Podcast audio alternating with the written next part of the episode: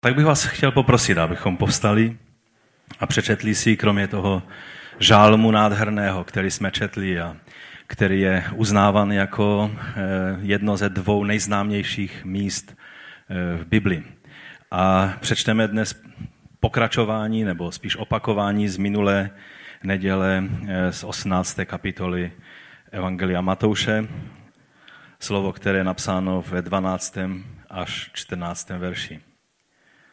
Co myslíte, kdyby nějaký člověk měl sto ovcí a jedna z nich by zabloudila, nenechá těch devadesát devět na horách a nepůjde hledat tu bloudící? A když ji konečně najde, amen, říkám vám, že se z ní raduje více než těch devadesát devět, které nezabloudily. Právě tak není vůle našeho Otce v nebesích, aby zahynul jediný z těchto maličkých. Pane, my tě prosíme, aby si nám pomohl přijmout toto tvé slovo. Pane, ono se dotýká každého jednoho z nás. Tvůj vzor je, se nám zdá tak nedostižitelný, že často se ani nesnažíme jít ve tvých šlepějích. Pomoz nám, abychom toto slovo přijali a skrze zmocnění tvého ducha začali v něm chodit. O to tě, Otče, prosíme ve jménu Ježíše Krista. Amen. Amen, můžete se posadit. Před časem tiskem proběhla zpráva ve Spojených státech, ani nevím přesně, v kterém městě to bylo, ale před poštou byla bezpečnostní kamera a ta kamera zachytila bezdomovce, který tam seděl a na tom chodníku, a když viděl, že běží žena, za kterou běží nebo teda žena za lupičem, nebo lupič za ženou, kterou chtěl oloupit, nebo už oloupil, prostě nějakým způsobem ten bezdomovec zjistil, že ta žena je v problémech. No a tak vyskočil a pohotově zachytil toho, toho lupiče a ta žena byla schopna utéct, ale on skončil s bodnýma ranama ve svém bříše, ve svém těle. A tak tam ty bezpečnostní kamery potom ukázaly, jak on tam seděl a, a snažil se dovolat pomoc. A bylo to rušné město, bylo tam hodně lidí, kteří chodili a ty kamery je zachytávaly. Někteří se ani nezastavili, někteří se tak zastavili, nevěděli, co udělat, tak šli dál. Dvě hodiny ten člověk tam umíral. Nikdo mu nepomohl. Teprve potom někdo zavolal sanitku, ale lékaři už nebyli schopni pomoct, protože vykrvácel. Zrovna dneska ráno bratr Vladek Gatnar se dozvěděl, že náš milý bratr Sedlák, který tady věrně vždycky chodí, takže uklouznul a zlomil si nohu a, a tak tam ležel a, a říkal, že volal na lidi, kteří tam chodili a, a prosili, ať mu pomůžou. A prostě dlouho to trvalo, než, než, než se někdo odhodlal mu pomoct. Co se to děje s lidma?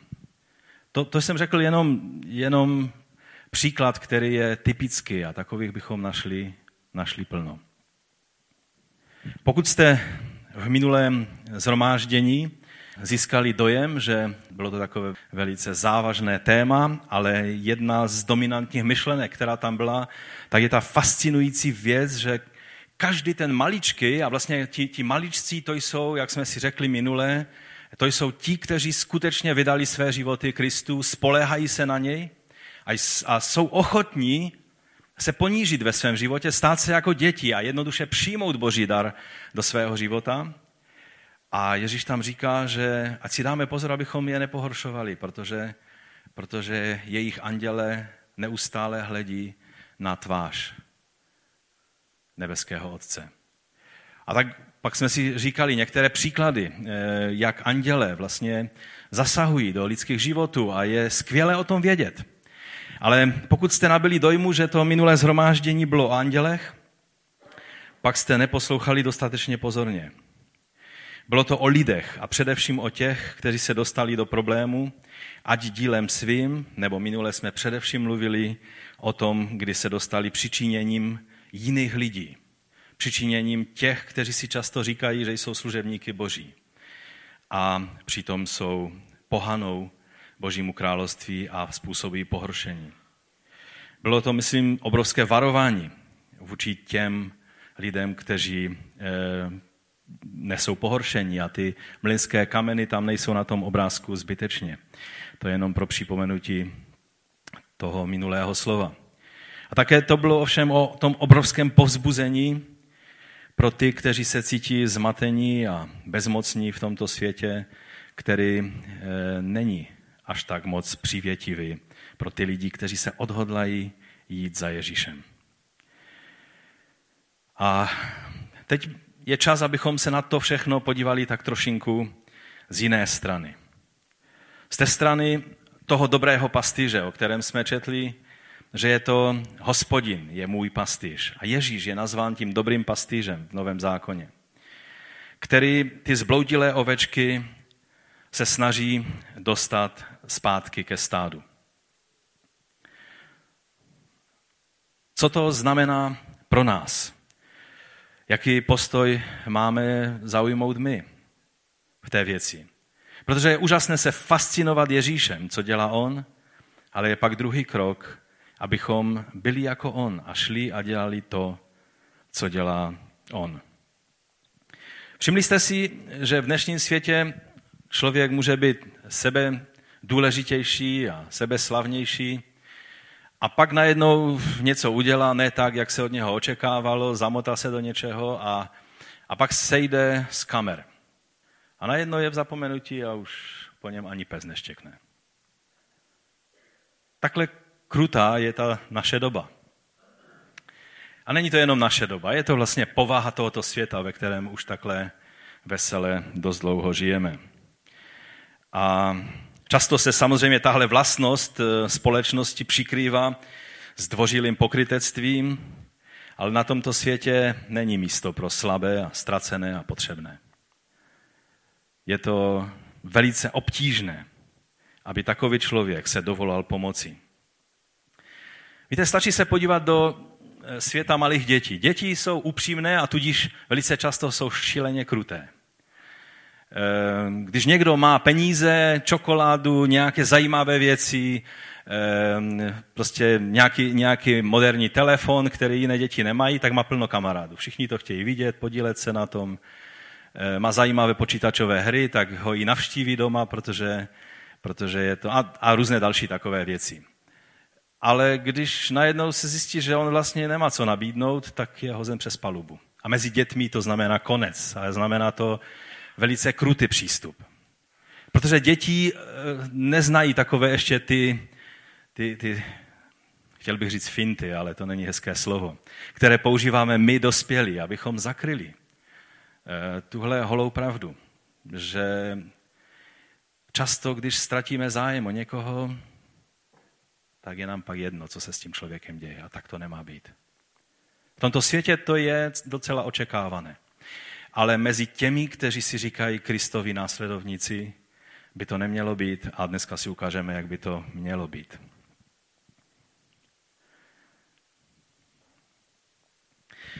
Když se podíváme na jiná náboženství, náboženské systémy tohoto světa, a často jsou to vlastně démonská učení tohoto světa, třeba různé sekty, nebo, nebo jedna z takových největších rádoby křesťanských sekt, i když ti následovníci by se velice zlobili na vás, když byste jim to takhle řekli, to jest islám, tak tam není místo pro lásku k jinověrcům.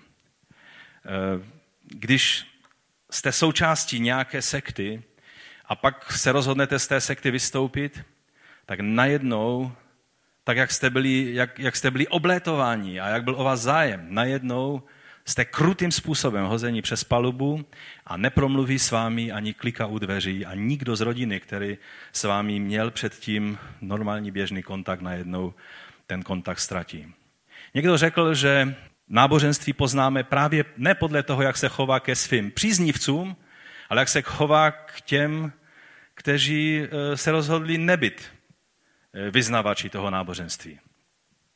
Ve své době křesťanství, když bylo zesvětštělé a spíš antikristovské než kristovské, tak víme, že tohle přesně se taky dělo. Stačilo, že jste byli označeni za neúplně ortodoxního věřícího.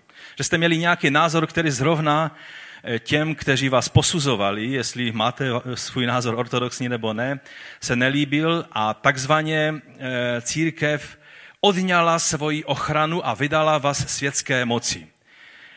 Což v praxi znamenalo to, co se stalo třeba s Janem Husem, že? Když byl vydán církevním koncílem světské moci, tak to znamenalo, že skončil na hranici a byl za to krutě popraven.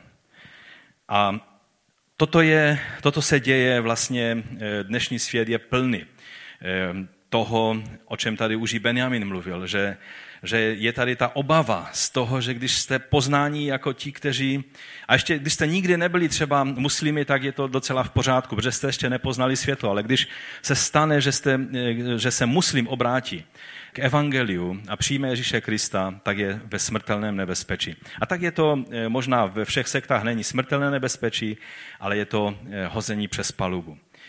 A dokonce i Židé, starý zákon je, je v tom velice, velice jasný, že Bůh má zájem o člověka, ale přesto Židé v době Ježíšově vytvořili takový, takový postoj pýchy a vlastně postoj k těm odpadlíkům, k hříšníkům, když v Biblii pán Ježíš říká, že v nebi bude radost nad jedním spaseným hříšníkem, celé nebe, že se raduje, tak oni měli takové rčení, že v nebe bude, v nebe bude radost, v nebi bude radost nad jedním vyhlazeným hříšníkem, což je dosti odlišná radost.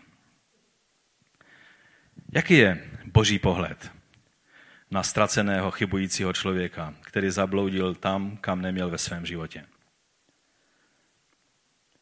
Můj první bod je, proč se Bůh tak přísně zastává svých dětí? Proč? Protože je dobrý pastýř. Protože je dobrý pastýř. Já vím, že v dnešním světě, kdy moc toho o, o, o zemědělství a o pastýřském povolání nevíme, v době, kdy byl psán starý zákon a kdy bylo zdůrazňováno ta péče Boha o člověka jako pastýře o své ovce. Tehdy to bylo vlastně zaměstnání všech patriarchů, bylo to velice, bylo to hlavní zaměstnání, které, které v tehdejším raném Izraeli bylo. Ale později se dostával ten vliv toho tehdejšího světa tak daleko, že později v Izraeli už v době pána Ježíše tomu tak nebylo a, a pastýřská služba byla v opovržení a proto věřím, že Bůh vybral právě pastýře v Betlému, aby byli těmi prvními, kteří se dozvěděli o narozeném Mesiáši, protože tehdy už byli spíše v opovržení. Ale víme, že ještě za krále Davida, král David byl právě chválen a ukazovan za příklad, že je dobrý král, protože byl dobrým pastýřem. Takže Bůh své děti nenechá jen tak odejít a někde se ztratit. Nehází je přes palubu, protože je dobrý pastýř. My ten příběh máme, který jsme četli, tak máme napsán ve dvou evangelích. V Lukášově evangeliu Ježíš mluví, spíše odpovídá na otázky, na, na takové pozdvižené obočí farizeů ohledně toho, že on šel za hříšnými lidmi a snažil se s nima mluvit o Božím království. Takže tam se spíš jedná o to, že Bůh hledá ty, kteří jsou ve světě, kteří nepoznali Boží milost a potřebují přijmout Boží milost, protože i oni jsou v podstatě ztracené ovce, které, které možná ani o tom neví a žijou, žijou mimo vliv dobrého pastýře. Ale zde Matouš popisuje, jak Ježíš zcela jednoznačně v této naší situaci mluví o Božích dětech. To znamená o těch, kteří nějakým způsobem se dostali k Bohu, do Boží blízkosti. Nějakým způsobem ochutnali z toho Božího daru. Nějak se jich evangelium dotýkalo. Dali najevo vydání svého života Pánu.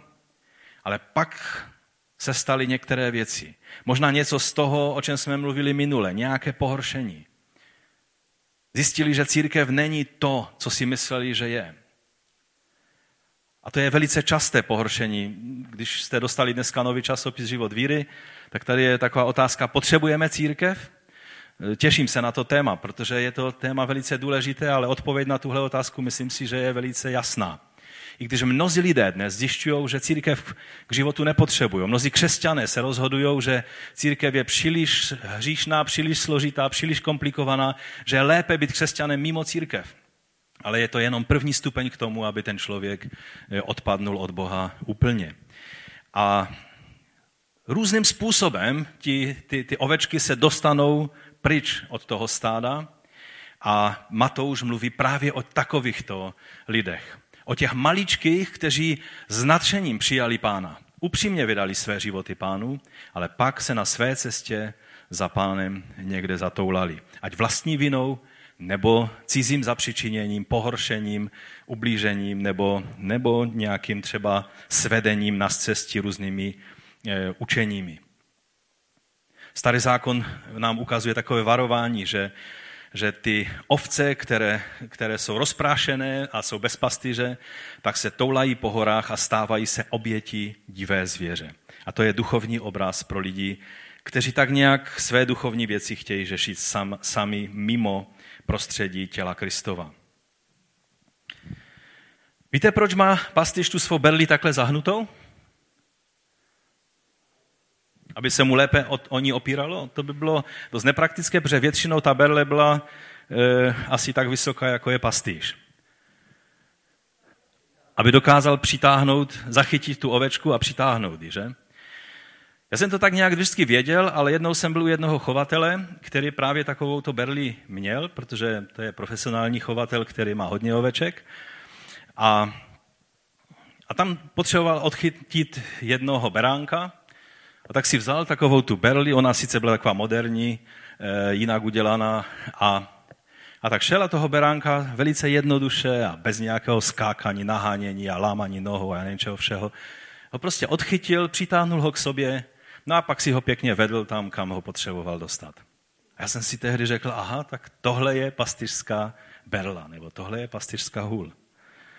A tady vidíme pastýře, který, mi se hodně líbí ten obrázek, protože on tu hůl drží připravenou k tomu, aby tu ovečku, která se zatoulala, konečně našel a mohl jí pomoct. Pastýřská berle představuje pastýřův zájem a jeho péči. Když ovce potřebuje pomoc, odchytit, podat lék, tak sedne na šíji, nebo někdy jsou dvoustranné, ten, ten druhý konec je, když už nejde za šíji, tak za nohu, ale e, tradiční je tahle, e, která sedne přesně na krk ovečce, aby ji zastavil, aby neutekla tam, kam, kde jí hrozí nebezpečí.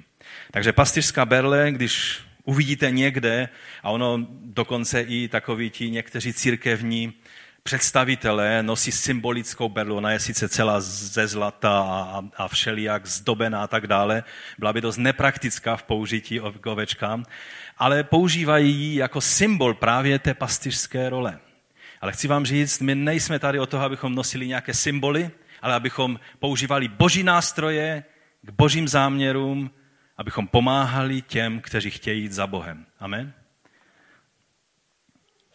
Když byly v Judských horách ovečky, máme tam někde obrázek, který představuje ty, to, tu složitost toho terénu v Judské poušti nebo v Judských horách, tak ani ty ovečky, ani ti pastýři to neměli kdysi a ani dnes to vlastně beduíni, kteří tam pasou svá stáda, nemají jednoduché.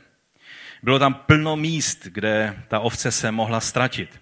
Já si vzpomínám, jak jsem byl poprvé na Judské poušti, jak jsem byl z jedné strany šokovan a z druhé strany fascinovan tím, tou složitostí toho terénu. Najednou jsem pochopil, jak to bylo možné, že David stál na jednom kopci a, a na druhém tam byl da, Saul s, s těmi svými muži a oni takhle povídali si spolu a, a ti muži na Davida nemohli. Protože tam to skutečně je možné. Tam jsou taková místa, kde se vám zdá, že byste tam kamenem dohodili, ale kdybyste tam chtěli dojít skrze to údolí a ten, tu složitost toho terénu, tak by vám to trvalo hodně, hodně dlouho. Takže vždycky, když pastýři procházejí tou judskou pouští, kdysi měli už třeba vyhlédnuté jeskyně, speciálně připravené proto, že na noc zahnali to stádo a, a sto ovcí, o kterých mluví Pán Ježíš, tak to je takové typické stádo. dvanáct ovcí bylo pokládáno za malé stádo a kdo měl tři sta ovcí, tak to byl boháč. Čili sto to byl takový, taková, taková, takové typické stádo. Buď do jeskyně, anebo, nebo do ohrady, která byla z kamení, aby ty ovce byly chráněné před tou dravou zvěří. Pastýř se většinou posadil do dveří a, nebo do toho otvoru v té, v té zítce a on si říkal, že je dveře, že prostě kdo by chtěl vstoupit k těm ovečkám, musí skrze něj. A tam měl samozřejmě tu svoji pastýřskou berlu a byl připraven ovečky bránit. A také když ty ovce vstupovaly do té ohrady, tak pastýř používal tu hůl, aby takhle jednoduše počítal ty ovečky, že? Protože si klepal na jejich hřbety a každá ovečka, která pocítila to klepnutí, kdyby byla trošku chytřejší, protože ovečka není zrovna to nejchytřejší zvíře, tak by věděla, aha, jsem započítána. Jo? To je velice takové, takový krásný obraz toho, že Bůh si občas po tom našem hřbetu klepne, abychom zaregistrovali, že mu patříme. Projevuje se to v našem životě různě a to nechám na vaší úvaze a, a přemýšlení, jak se to projevuje někdy, ale, ale je to dobré, že tu jeho hůl, tak říká David, že ho potěšuje jeho hůl a jeho berla. Jak jste si už asi všimli, mě hodně oslovujou obrazy, občas tady ukážu nějaký známý obraz a tady tento si vzpomínám, jednou jsem ho někde viděl, já nemám dobrou paměť, abych si pamatoval kde, ale hodně se mi líbí tento obraz. Jako samozřejmě je trošku kičovitý a poplatný své době, vznikl koncem devatenáctého století a, a pastýř tam má svatozář, že? A ta berla je taková opravdu zdobená a spíš na tu nohu, než na, na, ten, na ten krk. Ale to nasazení toho pastýře v tom obraze, když vidíte, že on riskuje svůj život. Tam stačí, že ten kámen se utrhne a on letí i s tou ovečkou do té propasti. Mě fascinuje to nasazení toho pastýře pro záchranu toho jehněte. Zase je tam ta berla, ale v té situaci už nemohl použít berlu, ale musel se celý nasadit proto, aby tu ovečku zachytil. Pokud se domníváte, že dnešní svět je více přivětivé místo pro boží děti než judská poušť, nebo tady tato situace malířem britským vykreslená, tak vám chci, vás chci vyvést rychle z omylu. Dnešní svět není prostředí, které je přivětivé a jednou jsme v sérii Matouše měli kázání, že jsme posláni jako ovce mezi vlky. A je to vlastně realita, ve které jako křesťané se v tomto světě nacházíme. Ale nemusíme mít strach. Je pravda, že těch nástrah, kde se ty ovečky mohou zachytit, odtrhnout od stáda nebo, nebo zatoulat, tak je nepřeberné množství.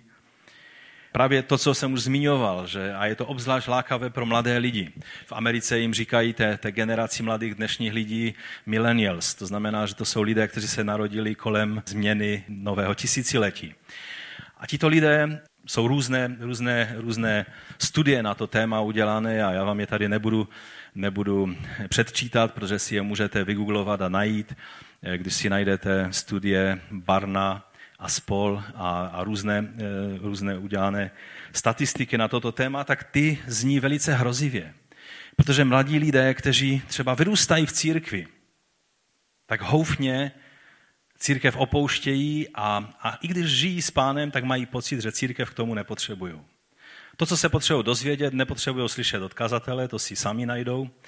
Dokonce tam byla statistika, jsem četl, že čtyřicet procent těch mladých lidí, kteří jsou v té generaci, aspoň v Americe, u nás to možná takhle není, nevím, si ověřují to, co kazatel říká, a tak si to, tak si to prostě hledají a, a, a zjišťují. A často určitě zjistí, že najdou ještě trošku informace z jiného úhlu. To je samozřejmě z jedné strany věc, ze kterou musíme počítat, že lidé dnes budou jiní, než byli v těch minulých generacích. Musíme s tím počítat, že sbor není, není jediná věc, kterou člověk může v tu neděli ráno udělat. I dneska, když se podíváme, tak je vidět, že jsou prázdniny, že? Mnozí lidé nechápou, že prázdniny začínají v pondělí, ale už je aplikovali od pátku, že? A s tím je třeba počítat. Žijeme v jiném světě, než žili naši otcové. Ale chci vám říct, že abychom jenom takhle se na to podívali a, a, a pozvedli obočí a řekli, no tak je to zajímavé a šli dál. Myslím si, že dnes je den, kdy nás Pán chce zastavit a říct, že s tím máme něco udělat. Kdysi v dobách, kdy bylo ještě plno predátorů v judské poušti, dneska už tam spíš se občas objeví nějaký člověk, který vám chce ublížit, ale predátorů tam zas až tolik není. Ale kdysi, když tam ještě byli, tak ta pastýřová hůl sloužila k ještě jednomu účelu. Pastýřská hůl, ta, která zachraňovala zbloudilé ovečky, tak také dokázala rozbít hlavu nezvanému vetřelci, anebo někdy měl ten pas, pastýř jinou, krátkou, pevnou hůl, která, spíš klacek, kterým dokázal velice obratně bojovat. Někdy si ta, ty nástroje spojil v jednu, ale David děkuje nejenom za berlu, že? Ale i za tu hůl. Za tu hůl ne, není, není vděčný Bohu, protože by byl nějaký člověk, který má rád, že ho někdo mlátí po hřbetě, protože věděl, že Bůh zasáhne v jeho obraně. Že ten dobrý pastýř zasáhne v jeho obraně. Ta pastýřská hůl nejenom, že má být vyjádřením té boží péče, ale také je vyjádřením té boží ochrany. U Jana v desáté kapitole jeden z apoštolů, který byl velice blízko Pánu Ježíši a, a znal jeho srdce, tak napsal Ježíšova slova, zaznamenal je, protože Jan psal své evangelium, už jsme si to říkali, potom, co už jiná evangelia byla napsána, tak on cítil skrze Ducha Svatého, že ještě jsou věci, o kterých má on napsat, které je třeba, aby byly doplněné. A tak psal většinou z takového úhlu, ze kterého nepsali ti ostatní evangelisté. A on napsal Ježíšova slova, já jsem dobrý pastýř. Dobrý pastýř za ovce pokládá svůj život. Nádeník ale není pastýř, ovce mu nepatří. A když vidí přicházet vlka, opouští ovce a utíká. Když se pak vlk vrhá na ovce a rozhání je, nádeník utíká, protože je nádeník a na ovcích mu nezáleží.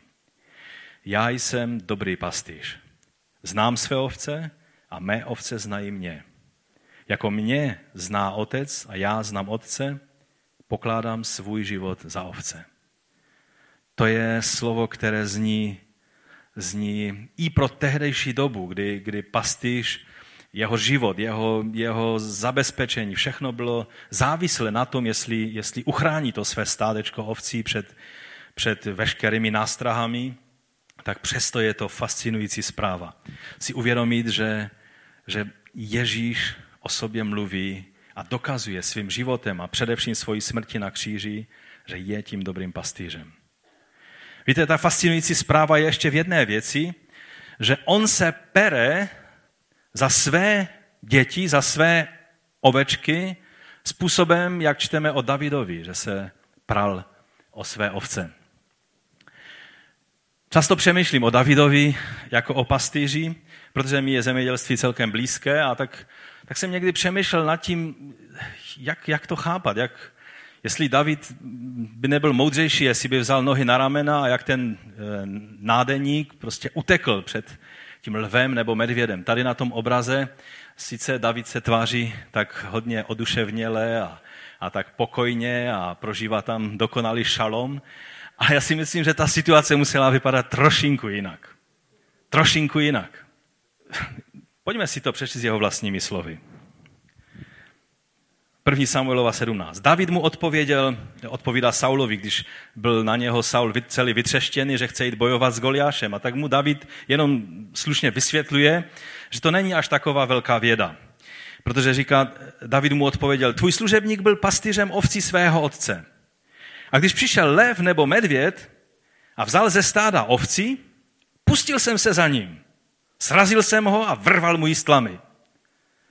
mluvíme o lvu a o medvědu. Je pravda, že ti blízkovýchodní lví a medvědi jsou trošku menší než ti afričtí třeba, nebo, nebo aljašský grizzly, že? Ale, ale stále jsou to šelmy, které zabíjely celkem pravidelně takové odvážlivce. Srazil jsem ho a vrval mu tlamy. A když se vrhl na mě, chytil jsem ho za hřívu a tlouk ho, dokud jsem ho nezabil. Já vám chci říct, že tohle je dobrý pastýř. On tu ovečku z těch zubů vytrhl. Na, na jednom programu, myslím, že to je program Zoom, jsou občas nějaké dokumenty a myslím, ten týden tam byl záběr o amerických šelmách a jela jedna dívka na kole a srazila ji, ta, ta puma, která ji srazila, tak vlastně už zabila jiného cyklistu a, a protože si chránila svůj svůj, svůj, svůj skryš, kde měla schovanou tu mrtvolu toho cyklisty, tak protože ta dívka nechtít se přiblížila blízko, tak, tak ta puma se vrhla i na ní, no a srazila ji a teď se ji zakousla do krku a oni jeli dvě ty holky.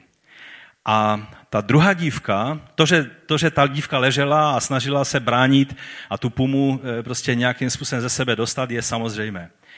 Ale to, co udělala ta druhá, ta její přítelkyně, mě fascinovalo.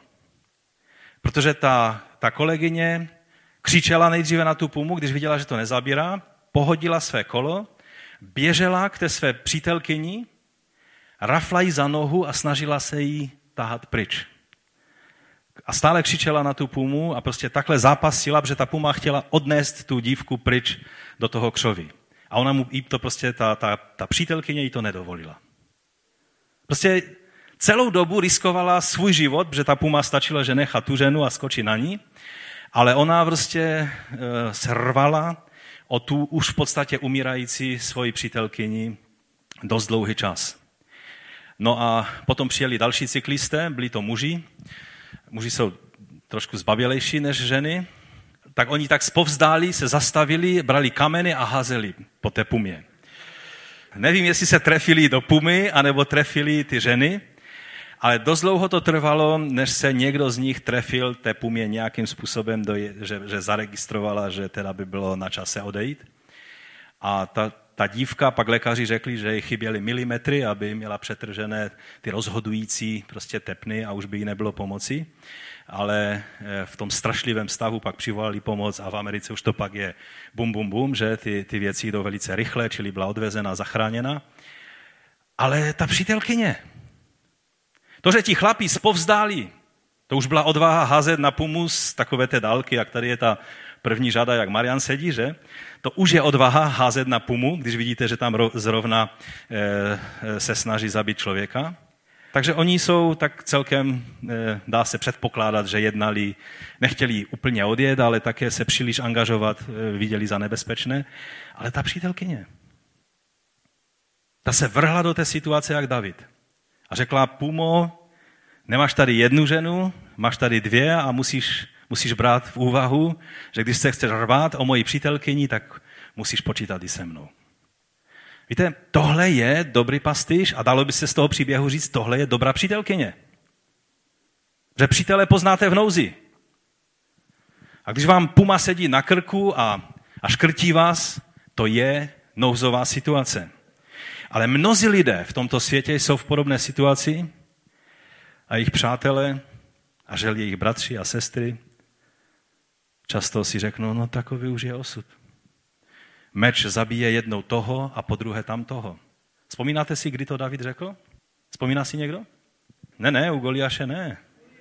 Jo, u Uriáše, jo, správně, správně, já jsem slyšel Goliáše, což byla trošku jiná situace. Tam David neříkal, meč jednou skolí toho, po druhé toho, nechme Goliáše, ať si křičí. Tam je napsáno, že vyběhl proti Goliáši. Stejně jak to dělal s tím medvědem a s tím lvem, vyběhl a udělal, co bylo třeba. Připravil Goliáše o život. Ale když byl v hříchu, když potřeboval zakryt své hříchy, tak v té situaci, když mu řekli, a zahynuli tam tolik a tolik mužů z našeho tábora a také zahynul Uriáš. A David, no, meč zabije jednou toho a podruhé tam toho, že? tak daleko se dokáže dostat muž Boží, který přestává být tím dobrým pastýřem, kterým David vždycky byl. Najednou už mu nezáleží na lidech, protože má hřích ve svém životě. A já vám chci říct, že když jsem to, na toto poprvé přišel v Davidově životě, tak mě to zastavilo na hodně dlouho. A musel jsem si uvědomit, nakolik tělesnost a hřích ovlivňuje náš zájem o ty, kteří patří Bohu, ale nějakými, nějakými okolnostmi a situací je to semlelo a dneska jsou někde, kde ani pořádně nevím, kam, kde jsou. V některých situacích ani nejde o lvy a medvědy, ale o jiné nástrahy, do kterých se ty ovečky dostanou. Každý chovatel vám řekne, že mnohé ovce by už dávno nežily, pokud by pastýř nebo chovatel nezasáhl včas. Víte, ano, někdy je to prostě smůlou, někdy je to tím, že, že, se, že jsou složitější situace. Že vám pak chovatel musí říct, že takové a takové procento ve stádě má prostě ztrátu. Vím velice dobře, že často je to o tom, co člověk je ochoten udělat. Co ten pastýř nebo ten chovatel je ochoten udělat pro to zvířátko. Když máme postoj té dívky, té přítelkyně, která pomáhala té své, té své zápasící o život přítelkyni, anebo, anebo máme postoj Davida, a především, jestli máme postoj Ježíšův, tak to tak rychle nevzdáme. A každý chovatel ví, že mnoha zvířátka mu zůstala naživu a mohla porodit další mláďata a mohla být přínosem pro, pro ten chov, protože udělal věci, které třeba jiný člověk už by neudělal a řekl, no marné, ztráty jsou ztráty. Meč pohltí jednou toho a jednou tam toho. Takže ať se jedná o zásah proti vnějšímu dravci, anebo někdy pastýř musí ochránit ovci před její vlastní hlouposti. Díky Bohu za dobrého pastýře, který nás velice často ochrání před naší vlastní hlouposti. Víte, já vím, já bych se taky urazil, když by mě někdo přirovnával k ovci. To není moje přirovnání, já, já vás k ovcím nepřirovnávám, to je, berme to jako biblický obraz, jo, a ale jedna z vlastností ovcí je právě tahle věc, že, že toho moc, toho rozumu nepobrala. A že je dobré, že má pastýře, který je moudrý a který vidí dál, než je ta krátkozraká ovečka. Někdy se jedná o náhlou nemoc a ovce není schopná si pomoct, nebo je to komplikovaný porod, nebo nějaká jiná situace. Někdy dokonce existují situace, kdy ovečka se dostane do takové terénní situace, kdy se převrátí na hřbet, obzvlášť když je březí a tak má takové ty tenké nožičky, že jak ovce mají a, a velké břicho a najednou se převrátí na hřbet a už není schopna se dostat na nohy. A prostě zemře, za pár hodin je po ní, pokud nepřijde nějaký člověk a, a neotočí zpátky na nohy. Dobrý pastýř tyhle zásahy vždycky dělá s láskou a s citlivostí. Někdy se v kázáních objevuje takový příběh, který někteří pastoři, kteří asi ovce neviděli, vyprávějí, že ho někde četli, že pastýři, když je nějaká problémová ovečka, která dělá nějakou paseku, stále odbíhá od stáda. My máme jednu takovou ovečku, která vždycky přesně pozná, kdy ta, ta vrátka jsou od, e, nezavřena pořádně a vždycky přesně ví a stačí, stačí jedno ohlednutí a ona už je venku, protože ona přesně ví, jak si to otevřít. Ne každá ovečka je taková. No a tak ti v těch kázaních se pak říká za příklad, že pastýři na Blízkém východě vzali, jak když bylo takové nezbedné jehně nebo, nebo nějaká ovečka, takže zlámali jednu nohu té ovečce, no a bylo po problému, protože už nemohla utíkat, tak jenom kulhala za tím pastýřem a ten pastýř vlastně jí pomohl, aby zůstala u stáda. Tenhle příběh se vypráví a zpamatuju si jako dítě, jak jsem to poslouchal, vždycky jsem říkal, mi to, mi to fakt nesedí, jako to je divné jednání. Toho člověka bych asi nejraději vylískal, který takhle jedná. A chci vám říct, abyste, pokud máte chuť to někdy použít, abyste to nepoužívali. A pokud nějaký kazatel to používá, abyste ho pak upozornili, že ten příběh ať raději ze svých poznámek vyškrtne. Protože pastýři to nedělají. Nevím, odkud vzniknul tento, tento příklad, nebo příběh, možná byl nějaký vyšinutý pastýř, který to takhle dělá, ale každý člověk, který je pastýřem, si nechce přidělávat práci. A není většího problému, než když vám se, si ovečka zlomí nohu. Už nemluvím o krávě nebo o koni. To je ten jeden z největších problémů, který ten chovatel nebo pastýř může mít. Pastýř není od toho, aby ubližoval takovýmto způsobem, když dělá nějaké zákroky, dělá nezbytně nutné zákroky, aby pomohl. Nejenom, aby si usnadnil práci, aby ta ovečka, která stále odbíhá, aby nemusel často trávit noci tím způsobem, že by chodil někde a, a po skalách je hledal.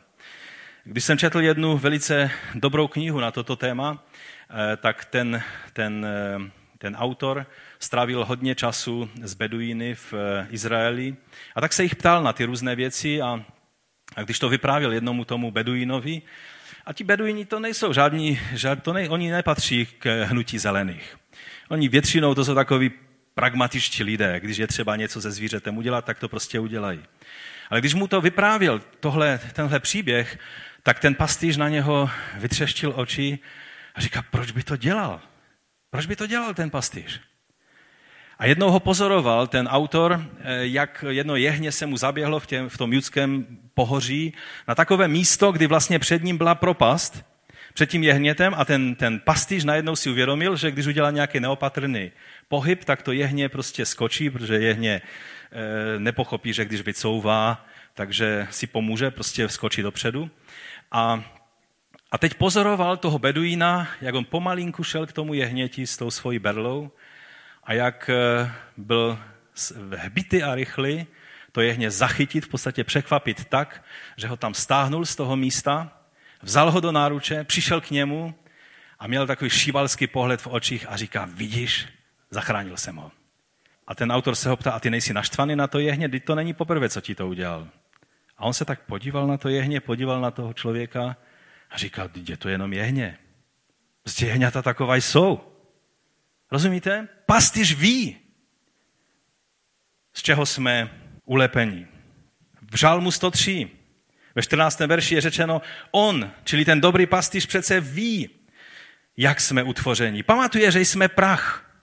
Nepřekvapí ho to, že všude, kam chodíte, za váma je prach, protože on je ten, který vás z prachu stvořil. Izajáš říká ve čtyřicáté kapitole, jako pastýř bude své stádo pást, zhromáždí do náručí beránky, bude je nosit na rukách, zvolna povede březí ovečky. Tohle je charakter pastýře, rozumíte? Ne nějaké lámaní nohou a, a věšení za nohu a takové ty různé metody, které vám někdo bude vyprávět. David věděl, co to znamená být dobrým pastýřem, ale také věděl ze své zkušenosti, co to znamená být ovcí, která zbloudila a byla nalezena. Mezi tím slovem, které jsme četli, a Žalmem dvacet tři, který jsme četli před chvílí, je mnoho paralel. A není čas, abychom se tím dneska dopodrobna zabývali, ale jenom jeden verš vám ukážu, a to je třetí verš. Ono v té ekumenické Biblii to je tak zakrytě přeloženo. Už si ani nepamatuju přesně, jaký obrat tam byl použit, ale Bible dvacet jedna to má, mou duši obnovuje a po stezkách spravedlnosti vodí mě pro jméno své. A ten, když jsem studoval tohle, tohle slovo, tak mě zaujal jeden výklad na, na téma tohoto verše, kde vlastně je vysvětleno, že v tom hebrejském podhoubí toho, toho vyjádření, že mu duši obnovuje, že jsou vlastně dvě slova. To první slovo je nefeš, čili duše, a to druhé slovo je vlastně odvozeno ze slova, které znamená pokání. Čili, že jedná se tady o obnovu mé duše skrze pokání. Že Hospodin obnovuje mou duši, protože mi dal milost k pokání. Rozumíte? To je ten úžasný význam. A A pak je tam i, i to, to, to, ta celá radostná hostina, která je na konci a která najednou David, když psal dvacátý třetí žalm, tak už, už, už ho nebavilo dále pokračovat v té, v té alegorii nebo v tom obraze toho bytí ovečkou, protože ten žalm celý je psaný z pohledu ovečky, ale najednou přechází do pohledu toho hosta, kterého pozval hospodář. To znamená, že tady je ta hostina, která je na očích všech nepřátel a najednou tady vidíme toho dobrého pastýře, který přichází a, a radoval se a radoval se víc než nad těmi devadesáti devíti ovečkami, na tu jednou, kterou se mu podařilo zachránit. Rozumíte? Ta hostina na konci Žalmu dvacet tři ukazuje přesně na to. A je tam pak řeč o tom, že v domě Hospodinově budu na věčné časy. To znamená, že, že když mě našel ten pastýř, tak už tak lehce nedovolí, abych zase znovu někam utekl. Je to ohromující obraz Božího zájmu o člověka. To nenajdete v nějakých jiných náboženstvích a filozofiích. Tady je řeč o Bohu, ne toho, který očekává, že ho lidé budou hledat, ale to je Bůh, který hledá člověka. Jako dobrý pastýř, který hledá toho, kdo mu patří. A David byl takovou ovcí. On to poznal přímo ze své zkušenosti. Když byl v hříchu, když jeho srdce mělo ten postoj, o kterém jsme před chvílí mluvili, tak najednou ta berla Boží se dotkla jeho ramene. Přišel prorok a ťuknul Bůh skrze toho proroka na rameno Davida. A okamžitě David věděl, že je třeba činit pokání, a činil pokání a tehdy poznal dobrého pastýře, který obnovuje jeho duši skrze pokání. No ale teď je třeba objasnit jednu ještě věc, a to je můj druhý bod. Ne každý, kdo odejde od Pána, je nebo byl jeho dítětem. Mnozí odcházejí, protože nikdy Bohu nepatřili. Můžeme s tím souhlasit? Víte, ne každý člověk, který si říká křesťan, je křesťan. Ne každý člověk, který chodí do kostela nebo do sboru, je skutečně vyznavačem Ježíše Krista. E, někteří prostě jednoduše nejsou, jsou to lidé jiní, kteří prostě se rozhodli chodit, ale někteří taky chodí a mají své vlastní plány a své vlast, svou vlastní agendu, která vůbec nemusí být e, mírumilovná. Vždycky si musíme být jistí, že pomáháme zpátky do stáda těm, kdo jsou skutečné ovce. A zde u Matouše to jsou ti maličci, o kterých jsme mluvili už několikrát minule. Jsou to opravdové boží děti, které se dostaly na cestě. Rozumíte? O, to, o těchto dnes mluvíme. Mnohdy to jsou totiž vlci v ovčí kůži. Není ovce jako ovce.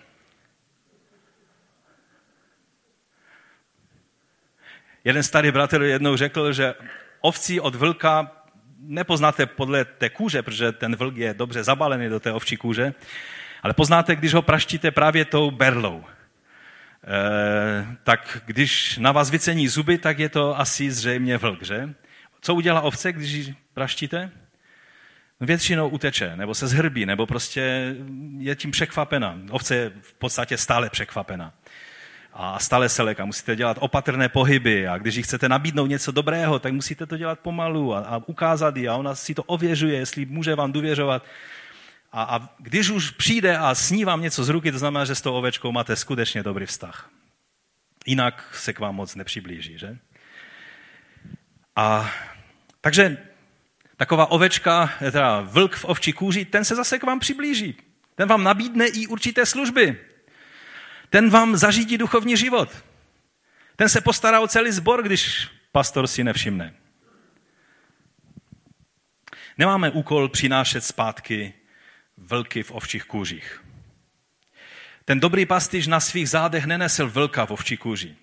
Bylo by to, představme si takovou situaci, bizarní. Bylo by to velmi nebezpečné přinést na zádech zpátky do stáda vlka v ovčí kůži.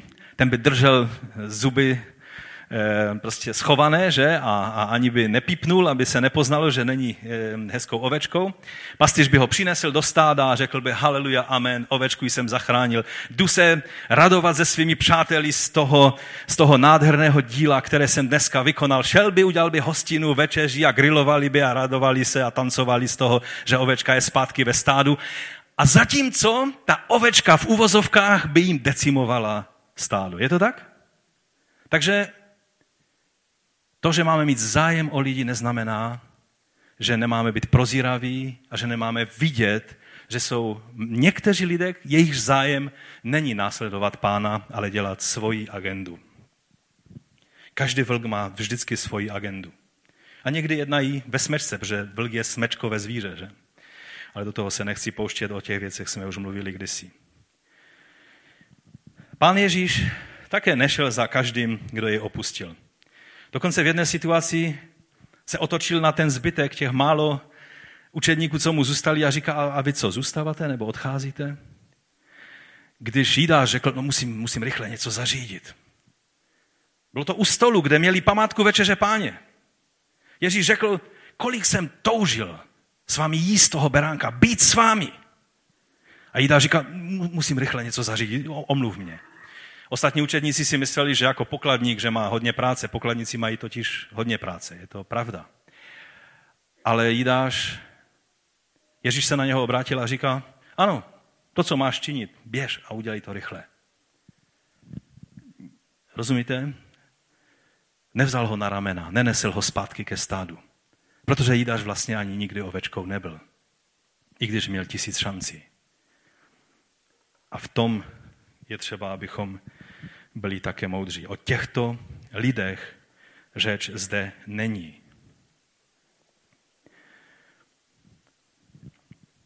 Ale za své ovečky, které se nějak zamotají, odejdou, protože jsou zlákany někým nebo něčím, nebo se na někom pohoršili, máme mít plné nasazení jako David, jako náš dobrý pastýř, sám Pán Ježíš. Co říct závěrem? Můj třetí bod je, že myslím, že máme co dělat, abychom pomohli zpátky do stáda těm, kteří se ať vlastní vinou nebo nevlastní vinou zatoulali. Toto chci velmi zdůraznit a to je cíl celého toho dnešního kázání. Většinu věcí, kterou jsem vám dneska řekl, známe a, a bylo to jenom takové připomenutí. Ale to jedno, co jsem vám chtěl ukázat, je, jak je fascinující to, jak má Bůh v osobě Ježíše Krista zájem. Jak o tom prorokovali proroci. Když byste si, když bych měl možnost za čas všechna starozákonní místa ukázat, jak o tom bylo prorokováno, jak Ježíš, jak, jak Hospodin, jak Jahve je naštvaný skrze proroky, jak vyjadřuje své naštvání na pastýře, kteří nedělají tu práci tímto způsobem. A jak pak říká, už toho mám dost a stanu se já sám pastýřem. A v Ježíši Kristu přichází a říká, já jsem ten dobrý pastýř. Protože on má zájem o ty ovce, které potřebují zpátky do stáda. Já vám chci říct, že situace v církvi obecně, v křesťanství dnešním, je velmi složitá i v této věci. Mnohé programy a věci jsou zaměřené na získávání nových lidí. A jedními dveřmi lidé přicházejí a druhými dveřmi lidé odcházejí. A samozřejmě mnozí lidé jsou takoví, kteří mají právo se rozhodnout. Ale neměl by být ani jeden člověk, který odejde, protože jsme ho něčím zamotali, zhor, pohoršili, e, ublížili mu třeba svým nezájmem. Kolikrát se stane, že nějaký nový člověk přijde a, a třeba tam u toho kafe tak stojí a, a je sám. Protože my máme tolik lidí, se kterými chceme mluvit a, a tolik jsme toho chtěli říct svým přátelům.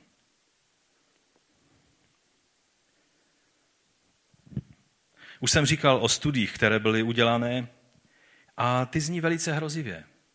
Že skutečně proud lidí, díky Bohu za ten proud těch lidí, kteří přicházejí do církve. Ale ten proud lidí, který odchází, je obrovský. Mnozí lidé, kteří se narodili ve věřících rodinách kolem osmnáctého věku svého života, odcházejí a už se do církve nikdy nevracejí. To není stav, nad kterým bychom měli pokrčit rameny. Je to výzva k velmi konkrétním krokům na záchranu těch, kteří jsou vůči Bohu upřímní, ale se jednoduše na své cestě za Pánem zatoulali. Před časem jsme dostali dopis od biskupa Martina Moldana a to se týkalo statistiky, kterou vždycky na konci roku sbory odevzdávají a tak, když se Martin podíval na, na ty údaje, tak nám potom napsal dopis a když bych měl zacitovat, tak... Takže říká, například v roce dva tisíce dvanáct do A C obecně vstoupilo asi tři sta lidí, ale současně více než sto odešlo, nebo bylo vyloučeno. To vyloučení doufám, že znamená, že to byli skutečně jednotlivci, ale, ale sto lidí odešlo, nebo jim bylo ukončeno členství. Byly roky, kdy se toto množství blížilo téměř polovině získaných, čili téměř padesát procent. Naopak za loňský rok, to je za dva tisíce třináct, jsou počty mírně optimističtí. optimističtější. Víte, nejsme v tom nějaká výjimka. Každá církev, která si udělá takovýto průzkum, tak se dostane do obdobných čísel a velké historické církve se dostávají do, do dokonce záporných čísel. Ale z jedné strany samozřejmě je na těch lidech, jak se rozhodnou, co s Kristem udělají, ale z druhé strany vám chci říct, že něco v nás se musí změnit. Něco v mém srdci, něco v tvém srdci, něco se tam musí překlopit, aby nám nebylo jedno, co s těmi lidmi se děje. Já bych chtěl zakončit příběhem z rané církve, kterou, která se, který se nám dochoval v dějinách církve od Eusebia, biskupa z Cezareje, který jako jeden z prvních popsal souvislé dějiny rané církve i apoštolské doby. A on tam píše o, o apoštolu Janovi, když se vrátil z ostrova Patmos, kde byl ve vyhnanství a kde prožil to úžasné zjevení z Ježíše Krista, které známe jako Jan, zjevení Jánovo. A, a on přišel do sboru v Efezu a jednu věc, kterou hodně zdůrazňoval, pak když byl úplně starý, už nemohl chodit, tak ho nosili do sboru. Na nosítkách ho vždycky přinesli do sboru a, a řekli, Jane, chceš nám něco říct? A ten starý, už téměř stoletý Jan říkal, chci vám říct, abyste se milovali. Milujte se. A to stále opakoval dokola. A chceš nám něco nového říct, Jane? Milujte se. Mějte zájem jedni o druhé. Když byl ještě trošku mladší, tak odjel z Efezu a jel po, po té tehdejší Asii, provincii Asii a navštěvoval různé sbory. A v jednom sboru, někteří říkají, že to byla Smrna, ale Eusebius to nevyjmenovává z úcty k Polykarpovi, který tam byl Janem ustanoven jako pastor toho sboru, tak Jan přivezl s sebou mladého člověka, který e, měl zájem o boží věci. A on vzal toho biskupa toho sboru a zavazal ho před pánem. A udělali smlouvu, že ten biskup, to byl zvláštní způsob, jak to Jan vyžadoval, říká, musíš mi před Bohem a před Ježíšem Kristem slíbit, že uděláš všechno pro tohoto mladého člověka, že se o něho postaráš. A ten biskup souhlasil. A pak Jan odjel. A byl v Efezu a na jiných místech. A po řadě let zase byl na cestě a, a zase se zastavil v tom sboru. A oni ho vítali a on říká, kde máte ten cenný poklad, který jste měli o který jste měli pečovat. A oni ti staršího špatně pochopili a říkali, ale my jsme žádné peníze od tebe nedostali, nám to muselo dojít někde ke zmatkům, asi v účetnictví, že? Prostě banka to neposlala, nebo zůstalo to někde na cestě, nebo ne, nevím, jako fakt, jestli si posílal nějaké peníze, tak fakt nám nedošly. A říká, nemluvím o těchto věcech. Kde máte ten poklad, který jsem vás zavázal před Hospodinovou tváří? Abyste o něj pečovali. Kde je ten mladý muž? A tehdy ti bratři s pláčem mu začali vysvětlovat, že, že nějak prostě ho nechali svému osudu v tom sboru. Nepečovali o něho tak, jak, by, jak slibovali. A on se dostal do špatné party. A ta parta stále víc a víc na něho měla vliv. I když byl pokřtěn a vydal svůj život pánu a, a, a měl všechny předpoklady k tomu, aby mohl růst ve sboru, tak najednou se stalo, že prostě ho ta parta začala stahovat víc a víc. A skončilo to tak, že ho nalákali a tohle se děje velice často v tomto světě. Ti mladí lidé chtěli, aby se stal jedním z nich, to znamená, aby zhřešil stejným způsobem, jak oni. Nejdříve to byla nějaká drobnost. Ale pak viděli, že si ho potřebují zavázat víc, tak ho donutili se účastnit na velice závažné kriminální činnosti. A šla ta situace tak daleko, až se z něho stal vůdce bandy, která loupila a přepadávala lidi v té oblasti. A tohle Janovi vysvětlili, a Jan ani nečekal na konec toho příběhu, a řekl, okamžitě mi dejte koně. A dejte mi člověka, který mě zavede na to místo, kde ta banda působí. Vyskočil na koně a jel na to místo a tam samozřejmě netrvalo dlouho, kdy se dostal do zajetí té bandy a on říká, ano, správně děláte, vemte mě přímo rovnou k veliteli. A když ho přivezli k veliteli a on ho z dálky uviděl a poznal, že je to Jan, tak zblednul a byla v něm obrovská hrůza. Víte, v tom se ukázal, že je ovce, že není vlk. I když byl velitelem lupičské bandy. Když uviděl Jana, tak pocítil tak obrovskou boží bázeň, že začal utíkat. A Jan, ten starý Jan, za ním běžel a křičel na něho, ať se zastaví, ať neutíká. A nakonec, abych to zkrátil, se ten mladý člověk zastavil. A, on mu, a Jan mu začal e, mluvit o Bohu, o to, co tratí tím, když e, utíká před Bohem. A skončilo to tak, že ten mladý člověk padnul na tvář a vyznával své hříchy a volal o milost. A Jan mu mohl, měl, měl tu výsadu prohlásit odpuštění jeho hříchu. A pak vzal, pozvednul ho a políbil jeho pravou ruku, aby mu dal najevo, že ta ruka, která vraždila, je už čistá pro krev Ježíše Krista. A přivedl ho zpátky do toho sboru. A myslím, že zbytek vám už nemusím vyprávět. Povstaňme k modlitbě. Pojďme to vzít jako výzvu.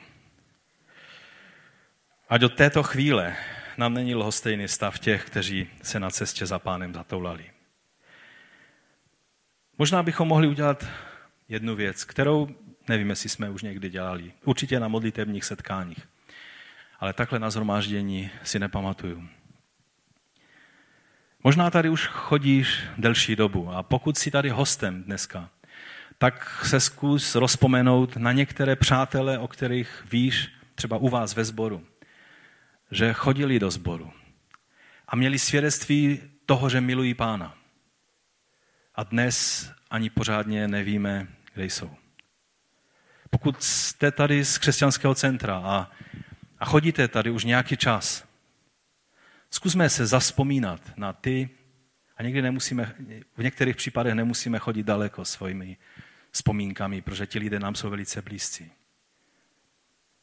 A pojďme v té modlitbě jednoduše říct, ne nahlas ta jména, ale před Pánem. A říct, Pane, odpusť, že ani nevím pořádně, kde ten člověk je. Pomoz mi, abych nebyl jak Kain, který řekl, co pak jsem strážcem svého bratra? A nebo jak David, který řekl, hm, meč pohltí jednou toho a podruhé tamtoho. Ale abychom byli jak David, který se rval v moci tvého ducha o každou ovečku, která mu byla svěřena. A tak tě, Pane, prosíme, abys nám odpustil. Pane, odpust mě, odpust nám jako, jako starším sboru a diakonům a, a všem vedoucím, že v mnoha situacích jsme už tak nějak vzali jako status quo, že ti lidé jednoduše kdysi tebe milovali a dnes si chodí svýma cestama. Ano, oni mají právo chodit svýma cestama, ale já tě prosím, abys nám odpustil, že my jsme je hodili ve svých srdcích přes palubu. Že jsme se jich vzdali. Že jsme si řekli marné, tak, je, tak to už je. Pane, pomoz nám mít postoj Jana, který ti byl tak blízko, že, že znal bušení tvého srdce a věděl, že, že ty jsi bojoval o každého člověka. O každého člověka, který zvenku možná vypadá jako ten vůdce těch hlupičů a přitom to byla ztracená ovce, která tam někde křičela o pomoc. Pane, já tě prosím za všechny ty lidi, kteří nám teď přicházejí na mysl. Pane, tak nám připomeň v průběhu těchto dnů, které jsou před námi, abychom si vzpomněli na ty, na které už jsme třeba zapomněli, nebo nějak, nějak nás ani nenapadne, že by ještě, že by ještě něco se mohlo v jejich životě změnit. Prosíme tě o ně, Pane. Víte, za války dobře znáte Schindlerův seznam. To byl seznam, kdo se dostal na ten seznam, tak to znamenalo, že měl něco společného se Schindlerem, někdy jedině to, že on za něho zaplatil svými vlastními penězi. Ale když byl napsán na ten seznam, to znamenalo, že má šanci přežít. A já vám chci říct, že takový nějaký pomyslný Schindlerův seznam bychom si měli udělat těch lidí, kteří jsou ďáblem určení na, zá, na záhubu. Ale jsou to ovce toho dobrého pastýře. Pojďme se o ně porvat, jako se rval David za své ovečky.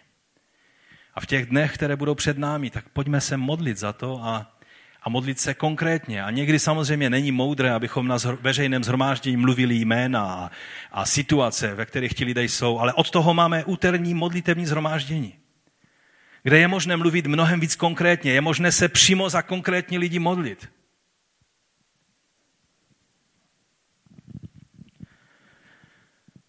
A tak nevezměme to dnešní shromáždění jako jedno další shromáždění, jako padesátý druhý díl Matouše.